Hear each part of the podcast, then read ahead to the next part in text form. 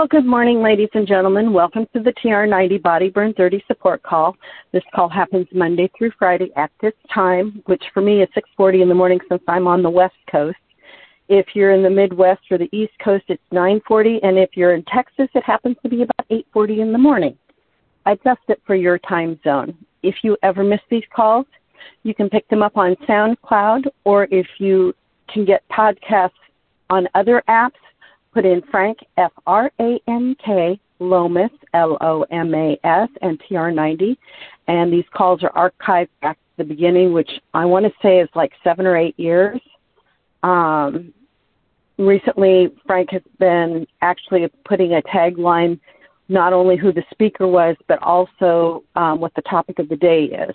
So, just to make it easier to sort through and find the ones that you're particularly interested in. For those of you that do not know who I am, I'm Susan Mann out of Portland, Oregon, and I am a teacher by trade, but I've had a huge interest in nutrition and exercise and health because I had grandparents that did not um, have good, healthy outcomes, and I did not want to go down traveling down any of their paths. So, with that being said, this is the TR90 support call. TR90 program in a nutshell is one really good clean meal a day when you're first starting out, two shakes a day, three snacks a day, 30 grams of protein at at least three of those meals. The better quality the protein, the better off you are. Just saying um, taking your supplements 15 to 20 minutes before a meal, if at all possible. If it's not possible, don't sweat it. Take it with your meal because it'll still work. It just means that the properties in those capsules aren't already on board and working super efficient for you. It it'll still work. It's just not quite as good as it would be if you could take it 15, 20 minutes before. Drinking plenty of water to stay hydrated. The current thinking is a minimum of one ounce of water for every two pounds you weigh. If you are in a hot, humid area or if you are exercising heavily, you will need to increase that. And you can always start with wherever you're at and build up to where you need to be for water consumption. That um, that was something that I learned way back when I was doing Weight Watchers mm, about 35 years ago. So, with that being said, there is that making sure to have seven plus servings of fruits and vegetables in your diet daily. That's really good.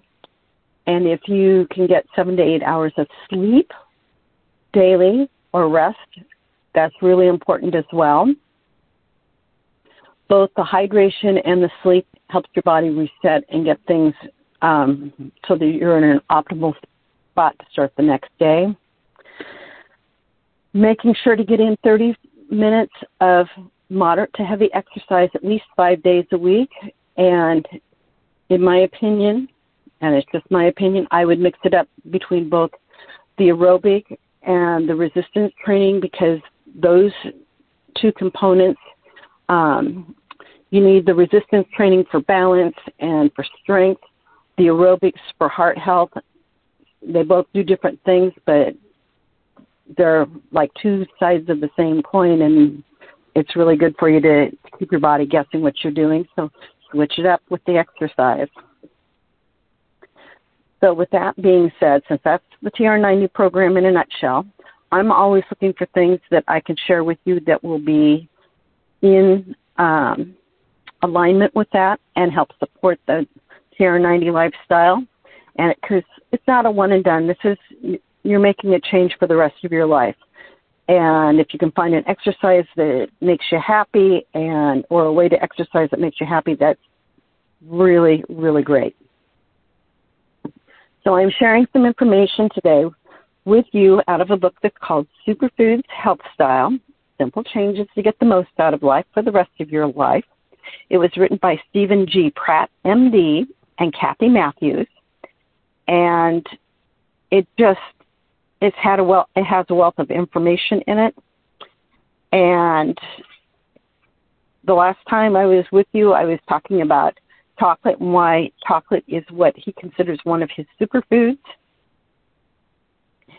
and you should the darker the better, and no more than about 100 calories worth of um, dark chocolate. So there, we went over some of what those possibilities might be for you as far as um, what the dark what kind of different different types of um, dark chocolate and why the flavanol content in 100 grams of dark chocolate is 510 milligrams. So to give you a, a comparison of flavanol content, an apple only has 111 milligrams. Berries have 96. Red wine has 63 milligrams, and black tea that's been brewed has 65 milligrams. So the, it's the flavanols in those superfoods that um, really help um, with heart health and several other things. So today I'm sharing some information with you both about what, chocolate and blood pressure and chocolate and atherosclerosis, which I hope that you will find interesting because I certainly did. In the early 1990s, a physician and researcher at Brigham and Women's Hospital and Harvard Medical School, Dr. Norman K. Hollenberg, was interested to observe that the Kuna Indians, and Kuna spelled K-U-N-A, the indigenous residents of the San Blas Islands of Panama, rarely developed high blood pressure even though they even as they aged studies indicated that neither their salt intake nor obesity was a factor. It's in this seeming immunity. Moreover, when the islanders moved to the mainland, their incidence of hypertension soared to typical levels, so their protection from hypertension was probably not due to genetics. Hollenberg noticed one facet of the Indian culture that might play a role.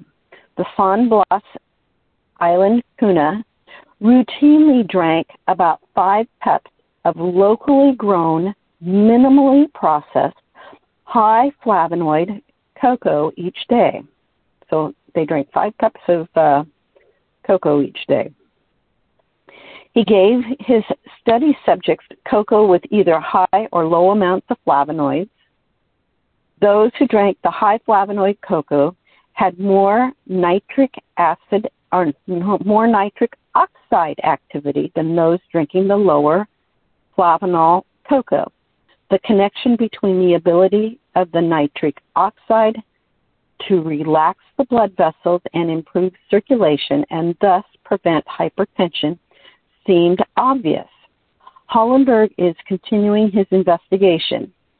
He recently completed a pilot study that found that subjects who drank a cup of high flavanol cocoa had a resulting increased flow of blood to the brain than av- the, that averaged about 33%. So there was a 33% increase. Another interesting study looked at the blood flow effects of high flavonoid cocoa compared to the low dose aspirin, and the study compared how blood platelets reacted to the flavanol rich cocoa drink versus blood thinning dose of 81 milligrams of aspirin it seems that the 20 to 40 year olds who participated in this study enjoyed similar blood thinning results from both the cocoa and the low dose aspirin. It must be noted that the effects of the flavanol rich cocoa were more transitory than those of the aspirin. So sip your way to health. Another reason to curl up by the fire with a mug of cocoa in the recent study, researchers at Cornell University found that a mug of hot cocoa has twice has nearly twice the antioxidants as a glass of red wine, and up to three times of those found in a cup of green tea. Make your cocoa with 1% low-fat milk, non-fat milk, non-fat milk. Sorry, getting a little bit tongue-tied here, or soy milk, and sweeten it with minimal sugar. Avoid cocoa mixes as they are high in sugar or artificial artificial sweeteners. and some contain trans fats. The Dutch processed cocoa is cocoa powder that has been treated with an alkaline compound to neutralize the natural acids. It's slightly milder than the natural cocoa, but it has a lower levels of flavonoids. So, for health purposes, stick with the natural cocoa. Research also suggests that atherosclerosis begins and progresses as a gradual inflammatory process. It normally involves years of chronic injury to the lining of the blood vessels. As the lining or the endothelial cells is damaged, the atherosclerotic plaques or fatty deposits are formed on the walls of the blood vessels. These plaques both impede the flow of blood and can rupture due to a blood clot, which could precipitate a heart attack or a stroke. Chocolate to the rescue. The polyphenols in chocolate act to relax and smooth mus- the muscle, relax the smooth muscle of the blood vessels. In addition, it seems that these polyphenols also inhibit the clotting of blood. In a 2001 study, volunteer subjects were given a commercial chocolate bar, Dove dark chocolate, containing 148 milligrams of flavonols, and at the end result was that the volunteers showed reduced levels of inflammation and beneficial delays in the blood clotting at two and six hours after ingesting chocolate. So there's something to be said about that. So, what about the fat? Well, ordinarily, foods that are high in fat would never make it into a superfood status. Chocolate is the rare exception for a variety of reasons. While chocolate is approximately 30% fat, the fat in it, known as cocoa butter, is approximately 35% oleic acid and 35% stearic acid. Oleic acid is a monounsaturated fat that has been shown to have a slight cholesterol lowering effect. Stearic acid is a saturated fat, but it has, does not raise blood cholesterol levels. At least two studies have shown that chocolate consumption does not raise blood cholesterol in humans. Indeed, in one three week trial, 45 healthy volunteers were given 75 grams of, daily of either white chocolate, dark chocolate, or dark chocolate enriched with polyphenols. As you might guess, since the white chocolate has no chocolate liquor, it isn't real chocolate, and it had no effect. But the dark chocolate increased the HDL or the good cholesterol by 11% and the enriched chocolate increased the HDL by 14%, as higher HDLs are known to decrease the risk of cardiovascular disease. The argument for including chocolate in your diet is strong.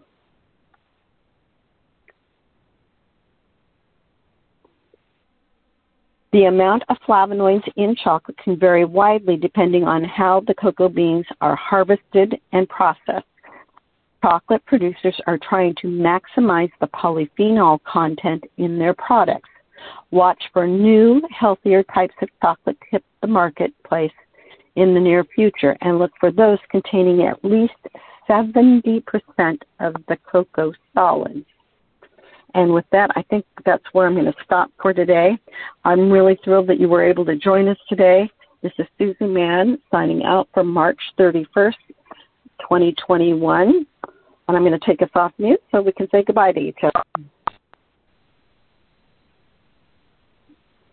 So there we have it, ladies and gentlemen chocolate and why it's good for us.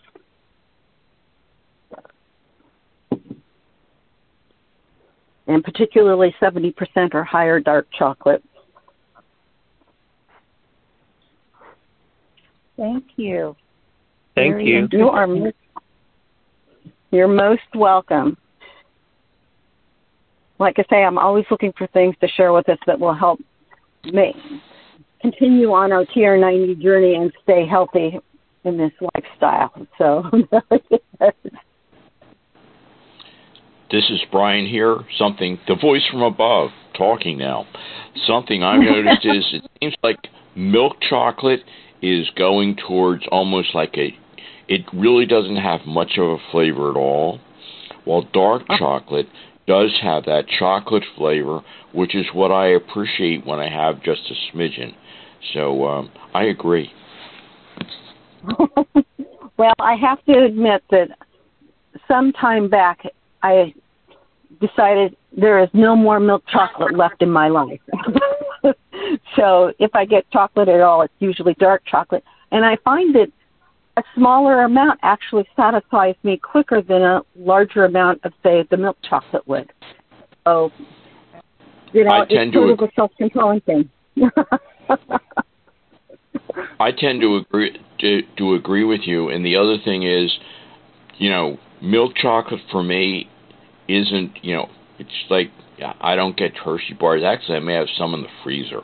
Which they've been there for a while, but they it, I'll get milk chocolate. You know, is a, a coating on something else. Um, and for me, the big thing is, you know, I like Easter because Easter eggs, and I like coconut, and I want real coconut wow. with real chunks. So, you know, milk chocolate on top of that is that you know, there's no flavor. But when you have the dark chocolate on it, the contrast and the the flavor is more intense. It's good. Well, and coconut as a, a fruit is actually good for you as well. So having the two together makes it an especially good treat. yep, and well, everyone, I, uh, I, yeah, we have Easter coming up uh, the end of this week, so um, it's a, t- a good time to be talking about Easter related stuff. this is true. This is true.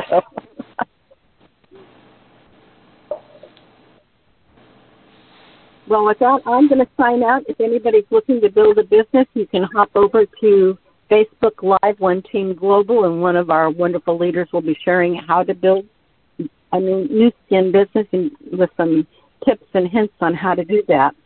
And with that, I'm going to wish everybody a great day, and we'll see you back here tomorrow.